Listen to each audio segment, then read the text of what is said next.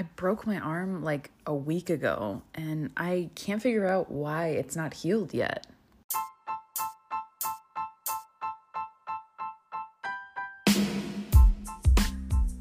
Welcome to the Anxious Therapist podcast.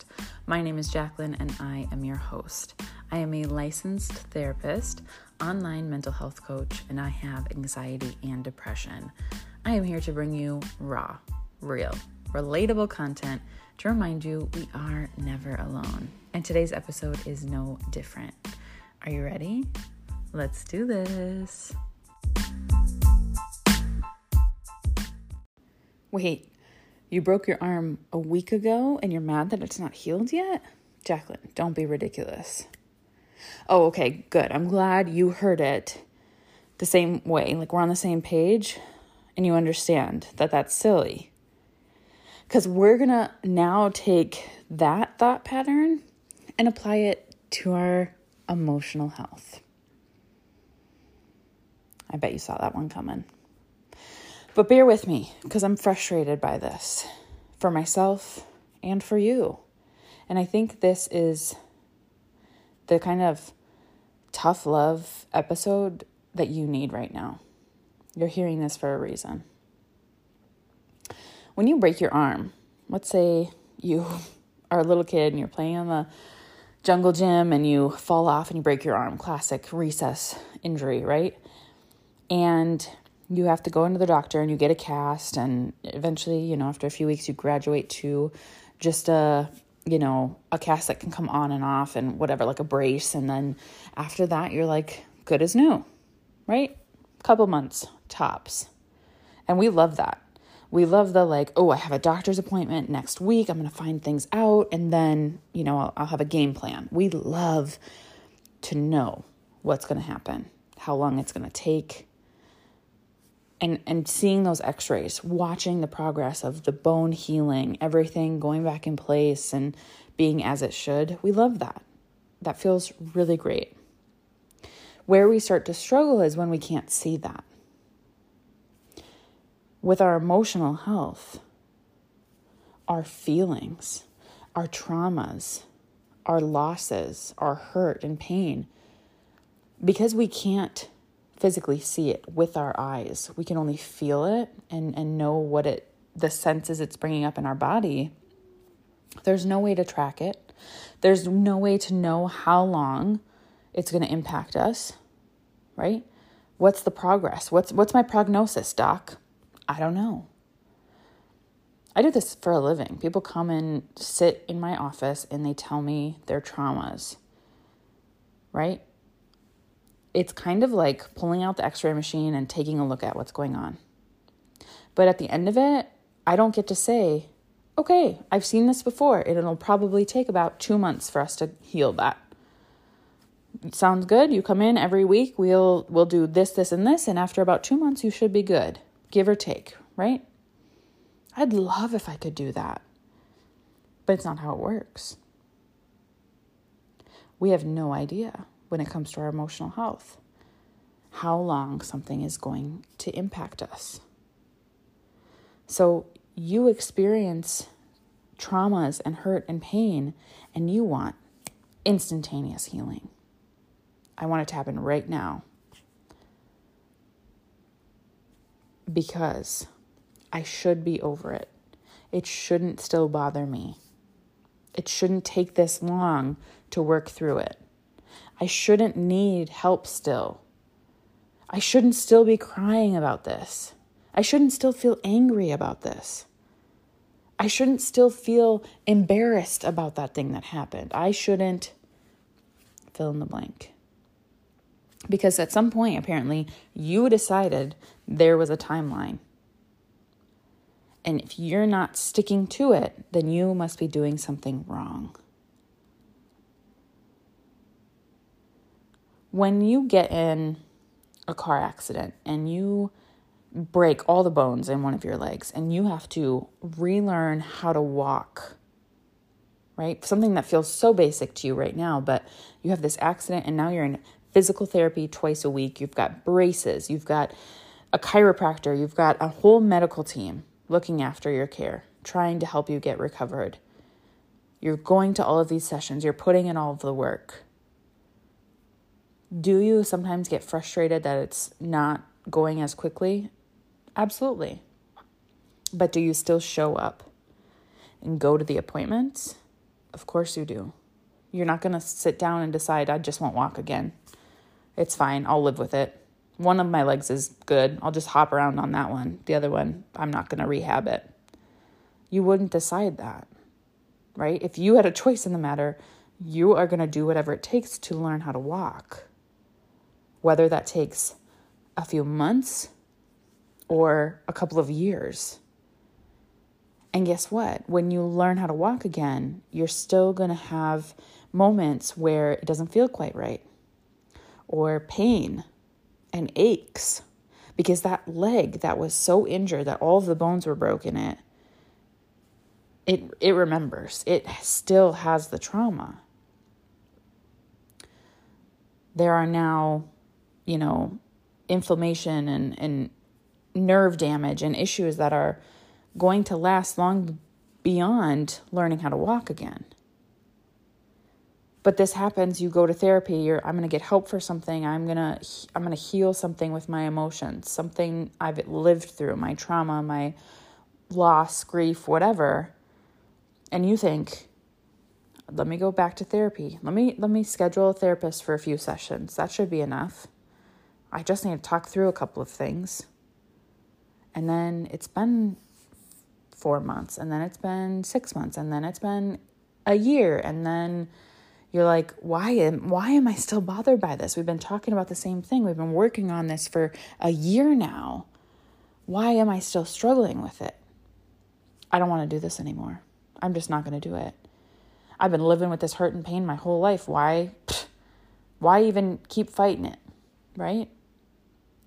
And at that point, that is like giving up relearning how to walk because you're frustrated and you're tired and you didn't think it should be this hard and you didn't know it was going to take this long and you think you should be over it already. Why does our physical health get this grace and understanding and compassion that our emotional mental health does not receive from us? Have you ever wondered that? Just because you can't see it. You know, I'm seven months postpartum. Lars just turned seven months old, and I'm in therapy, as you know, and I'm working on my intrusive thoughts, and I am frustrated because I grew up in a society that A, rarely talked about postpartum and, and what that was really like, the realities of that. I had no idea. And B, six weeks. I thought postpartum was six weeks. You get that baby out of your body and you have six weeks to recover because what happens at six weeks for moms? Six weeks after I pushed a whole ass human out of my body, I had one follow up appointment. We checked in. I said, Yeah, I'm feeling good. I've started going on walks and, you know, things are healing and, you know, I, I feel good. And that was it. I didn't have so much as a physical exam. Nobody looked at my hoo ha or, or checked that everything was pristine and back in working condition. I had a 15 minute appointment to say, How are you doing? Please fill out this questionnaire so we can make sure you don't have depression or anxiety. And then we're going to send you on your way, never to be seen again. Ah, until you have your next kid. I thought postpartum was six weeks long. Literally, I'm not fucking with you. I'm not exaggerating. That is what I expected. After six weeks, I thought my hormones would be leveled out again. I would be good to go. I'm going to get cleared to work out and have sex with my husband, and that's it. And here I am seven months later. And that is very much not the case because I just went through another huge hormone shift when I quit breastfeeding a month ago. I'm still adapting to motherhood. I'm still not sleeping at night, so my body has not fully recovered yet. But I'm going to set a timeline and say, give it up. It's been seven months. Get over it. You've had your time to figure it out. If you haven't figured it out by now, then shit. What, you had no business becoming a mom? That is the story that I'm feeling, right? That's feeding my brain. Because my hoo ha healed and my stomach shrunk back down, and I'm no longer feeding a baby with my body, I should be good. But my mental emotional health is not okay. And I don't get to set a timeline on that. I don't get to dictate when it's going to be better. I don't get to say that it should be better by now. I shouldn't still be struggling like this.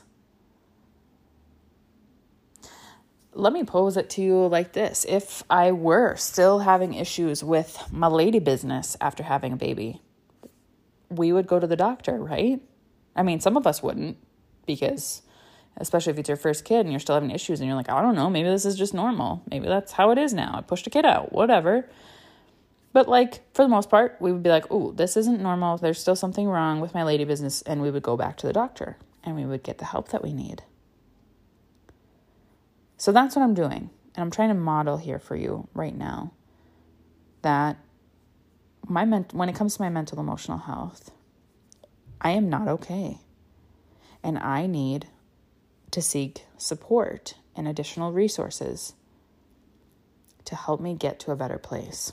So that's what I'm doing. I don't get to decide that it's been long enough and I should be over this and now I just have to live like this. No.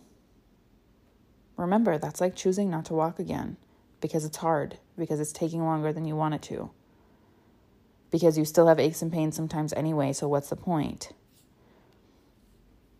when you have trauma, when you have hurt, when you have anxiety and depression and these struggles,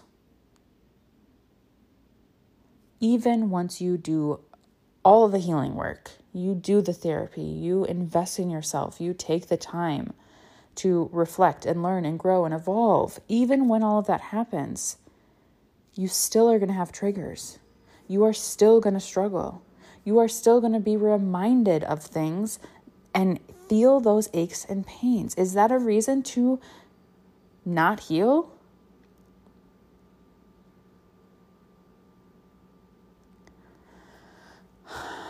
You eat food every day. Is that a reason not to brush your teeth?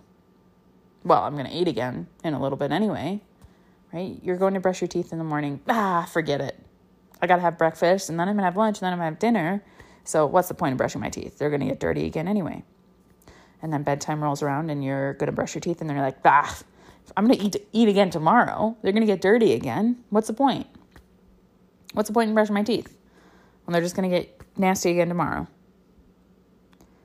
It sounds silly, but that's literally what you're doing with your emotional health.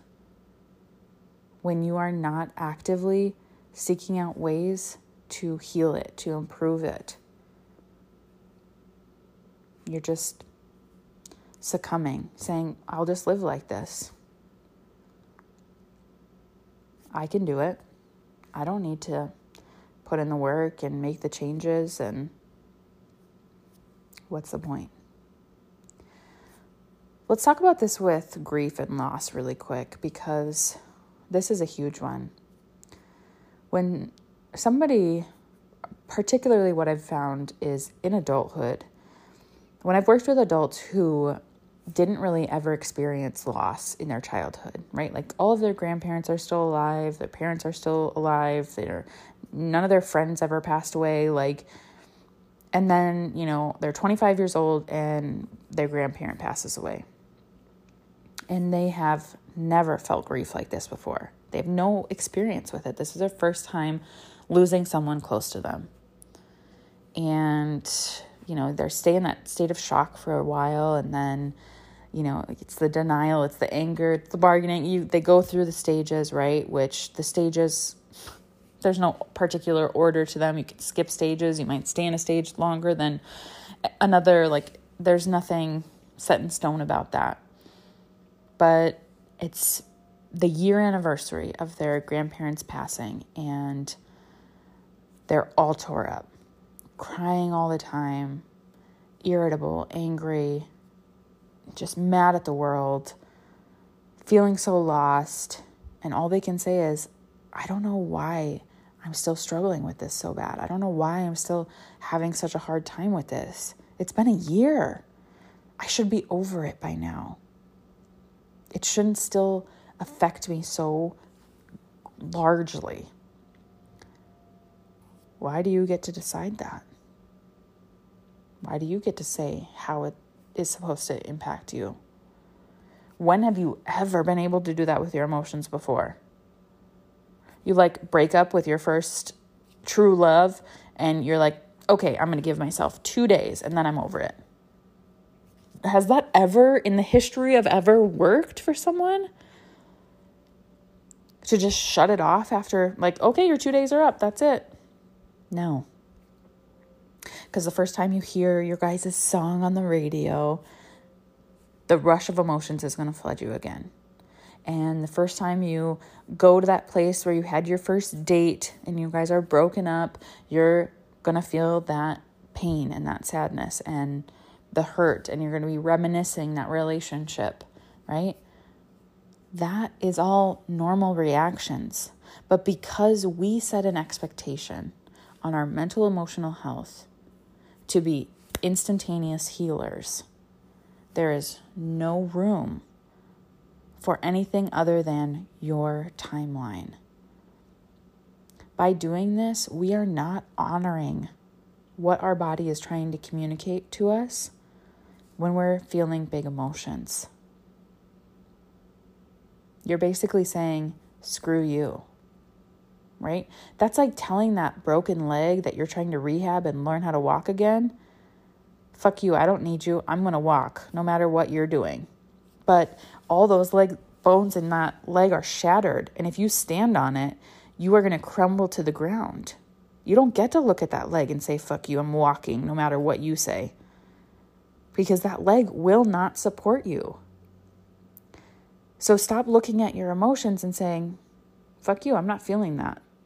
I shouldn't feel like that anymore. Because it's not going to support you. It is going to continue to live on in your body as the lump in your throat, the knot in your stomach, the irritability in your tone of voice, the tension in your shoulders, the migraine in your brain, the ability to not sleep at night, the conflict in your relationships, the burnout in your career. It will manifest in your life if you do not deal with it. I can promise you that. So you can keep standing up and saying fuck you to that leg and trying to walk and just keep falling flat on your face. Or you can take the steps to heal and rehab that leg so that you can learn to walk again.